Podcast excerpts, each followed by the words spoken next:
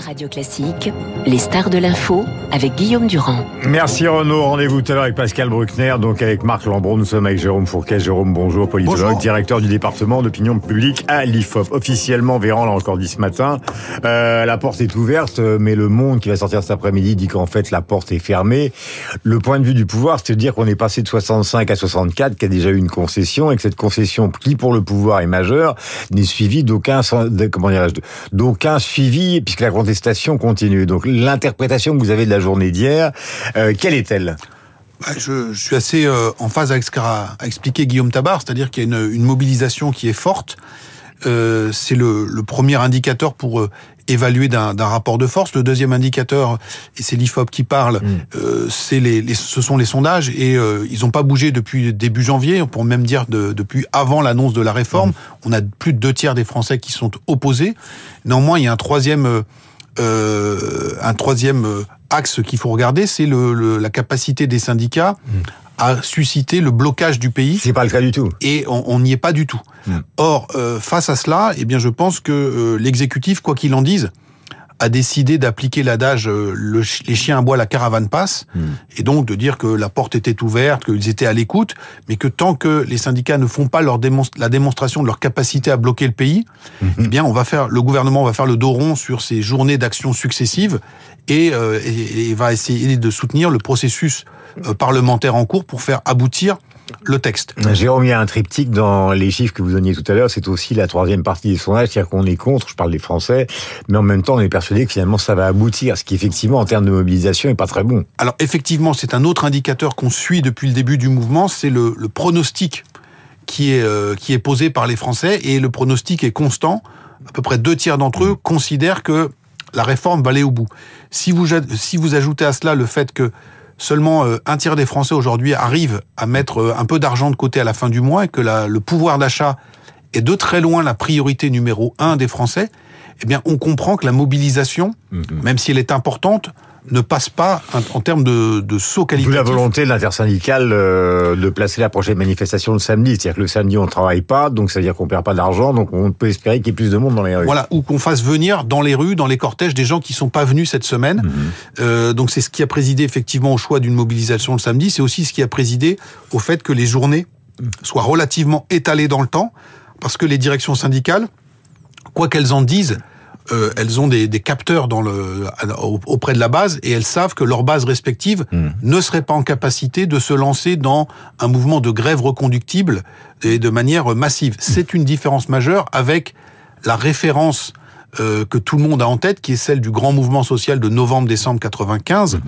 Le- la première journée d'action nationale, c'était le 24 novembre 1995. Le lendemain, la SNCF partait en grève reconductible, suivie trois jours après par la RATP, EDF, GDF, France Télécom, euh, etc., etc. Et donc aujourd'hui, on a certes des journées de grève ou des actions de grève ponctuelles, mais on n'est plus du tout dans euh, le même rapport de force qu'il, euh, qui prévalait à l'époque. Euh, si on fait référence à l'histoire, vous parliez de 95, en 2010, on se souvient que Raymond Soubi, qui était donc le conseiller de Nicolas Sarkozy, a fini par ouvrir la porte à la CGT pour, après des journées de, de manifestations qui avaient été très importantes, a plus d'un million, euh, pour dénouer le conflit. 95, euh, on parle souvent de 95 et le CPE comme si c'était deux choses différentes, mais en fait c'était le même président, c'était Chirac, et Macron et Chirac, c'est quand même pas du tout la même psychologie. Donc est-ce qu'on peut comparer dans ce domaine-là? Alors, euh, on peut comparer justement pour mettre en, pour mettre en lumière les différences euh, qui existent et comprendre pourquoi le, la trajectoire du mouvement n'est pas la même qu'elle ne l'est- qu'elle ne l'était à l'époque. Euh, ce qu'on voit également, c'est que euh, beaucoup de bastions syndicaux, ce qu'il en reste euh, dans les raffineries, euh, à de- à EDF, à la SNCF, donc là on parle souvent des, des bastions de la CGT, aujourd'hui euh, regardent à droite à gauche pour savoir si leurs camarades des autres secteurs vont à leur tour rentrer dans le mouvement. Parce que beaucoup de euh, ces secteurs ont, si je puis dire, euh, déjà euh, pas mal donné ces derniers mois ou ces dernières années. On se souvient de la grève des, des raffineurs et on se souvient aussi d'un mouvement très long à la SNCF euh, en 2019-2020 lors de la précédente tentative de réforme des retraites. Et l'idée selon laquelle aujourd'hui il y aurait une aristocratie syndicale qui porterait sur ses épaules l'ensemble du mouvement euh, du mouvement social et que les autres salariés se contenteraient euh, d'une grève par procuration, eh bien ce modèle est à, est à bout de souffle et prive les syndicats d'une arme. Bah, c'est le modèle qui est calé sur une France euh, industrielle euh, qui n'existe plus, puisqu'on est en pleine désindustrialisation, tout a changé, donc il est normal que la représentation syndicale d'un monde du travail qui a changé a complètement changé aussi. Et, donc, et du coup, comme euh, dirait le président de la, République, la grammaire des mouvements sociaux s'en est trouvée, hmm. s'en est trouvé affectée. Euh, avec la sensibilité, vous évoquiez les chiffres tout à l'heure euh, et les chiffres de l'IFOP, il y a aussi quelque chose qui est qui est assez symptomatique dans les dernières heures qu'on vient de vivre, c'est d'une certaine manière euh, un président de la République qui parfois semble un peu décalé ou en tout cas très au-dessus de ce qui se passe, même s'il est à l'écoute. Et de l'autre côté, euh, ben les nerfs à vif à l'Assemblée nationale, ça commence à, à, être un peu violent dans les manifestations. Euh, l'affaire du Dupont-Moretti, ce qui s'est passé au Sénat entre les socialistes et justement Retailleau, est-ce que ça c'est l'indication que quelque chose peut quand même changer?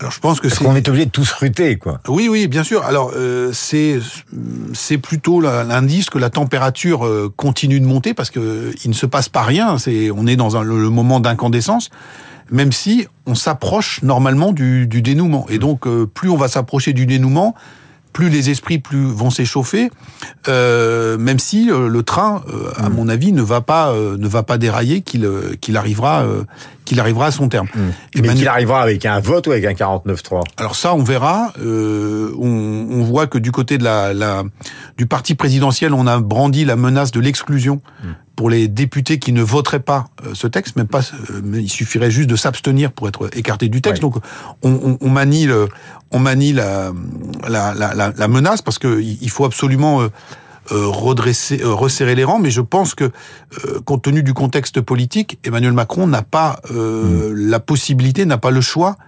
d'appuyer sur pause et, de, et de, de, ne pas aller au bout de cette, de cette réforme. On, on rappelait tout à l'heure qu'il y a déjà eu sous le précédent quinquennat une tentative de réformer les retraites. Mhm. Et donc là, si en deuxième quinquennat, avec un capital politique qui est moindre, parce que les Français ont tous intégré qu'ils ne pourraient pas se représenter, donc quelque part le roi est un peu nu, si de surcroît, sur ce qu'on appelle la mère de toutes les réformes, il venait à caler en cours de route, mhm. Euh, on serait dans on, on, serait dans la une fin de, de, quinquennat qui serait très problématique. Donc là, on est hmm. euh, un peu sur ce qui se passe, euh, toutes choses étant égales par ailleurs, en ce moment sur le front ukrainien, c'est le choc de deux volontés. Et aucun des deux camps hmm. ne peut s'empêcher de, de, de reculer, d'où la montée en température. Ah, il faut finalement interpréter, j'allais dire globalement, ce qui se passe dans un pays que vous analysez tous les jours, Jérôme Fourquet, comme politologue, avec euh, son esprit de contradiction et son ironie. Tout à l'heure, Christian Saint-Etienne disait à 7h15, euh, invité de l'économie, les Français, ils manifestent pas contre les retraites, ils manifestent pour la défense de leur salaire et contre le vieillissement de la, population, c'est-à-dire contre une espèce de chose inexorable euh, qui fait que de toute façon, il y aura de moins en moins d'actifs, de plus en plus de retraités, et qu'arithmétiquement, ça va poser un problème de plus en plus compliqué à l'État. Est-ce que vous avez l'impression que c'est que c'est ça ce qu'on entend en dessous de la manifestation d'aujourd'hui, ou est-ce qu'on est vraiment calé sur cette idée On ne veut pas travailler deux ans de plus? Alors deux, deux choses. La première, il y a d'abord une opposition à cette réforme euh, de manière très claire. Euh, pour essayer de comprendre, euh, on peut se reporter à des, des enquêtes qui ont été réalisées précédemment. J'en ai une en tête qui a été faite en 2021 mhm. à l'occasion du 41e, 40e anniversaire de l'élection de François Mitterrand. Mhm. Et donc on avait demandé pour la Fondation Jean Jaurès aux Français quelles étaient les mesures mhm. prises par François Mitterrand qui rétrospectivement leur semblaient les plus déterminantes, les 60 ans la retraite, ils ont dit. C'était la cinquième semaine de congé payé, la retraite à 60 ans, loin devant l'abrogation de la peine de mort dont on nous parle souvent dans les journaux. Hmm.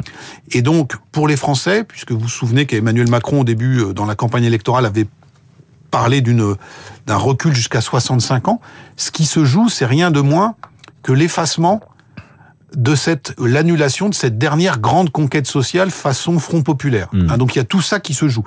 Ça a été pris il y a 40 ans cette décision.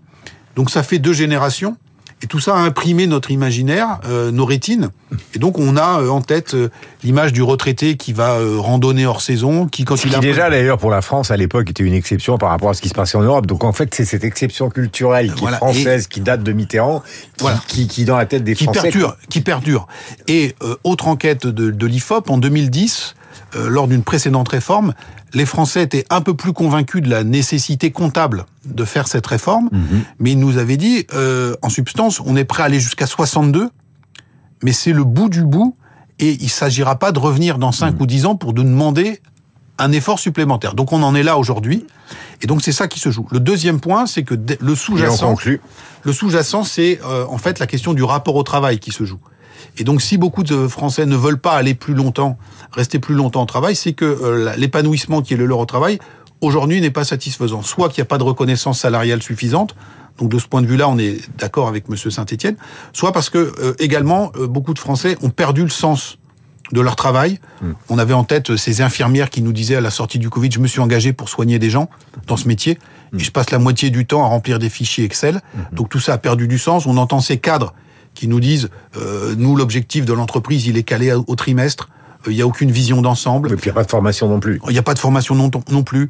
Euh, on entend aussi ces seniors en entreprise qui nous disent euh, à partir de 50, 55 ans, Dehors. euh, je rase les murs et j'essaye de, de, de, de me faire oublier, etc., etc. Et donc derrière ce, cette, cette France du travail qui se cabre face à cette réforme, il y a aussi un énorme chantier, je pense, sur le, à travailler sur le, le rapport des Français à, à, à leur emploi, à leur travail, et comment euh, on arrive à faire évoluer les choses dans la matière. Merci Jérôme Fourquet, politologue, directeur du département opinion publique à l'IFOP, auteur de La France sous nos yeux, donc un livre qui avait beaucoup marqué aux éditions euh, du Seuil, les 8h29, le rappel des titres, David Avicaire, après nous retrouverons Marc Lambron et euh, Pascal Bruckner. Pascal qui s'interroge, est-ce qu'en France il existe une haine, alors là j'allais dire plus, euh, plus philosophique, plus fondamentale du capitalisme et de l'argent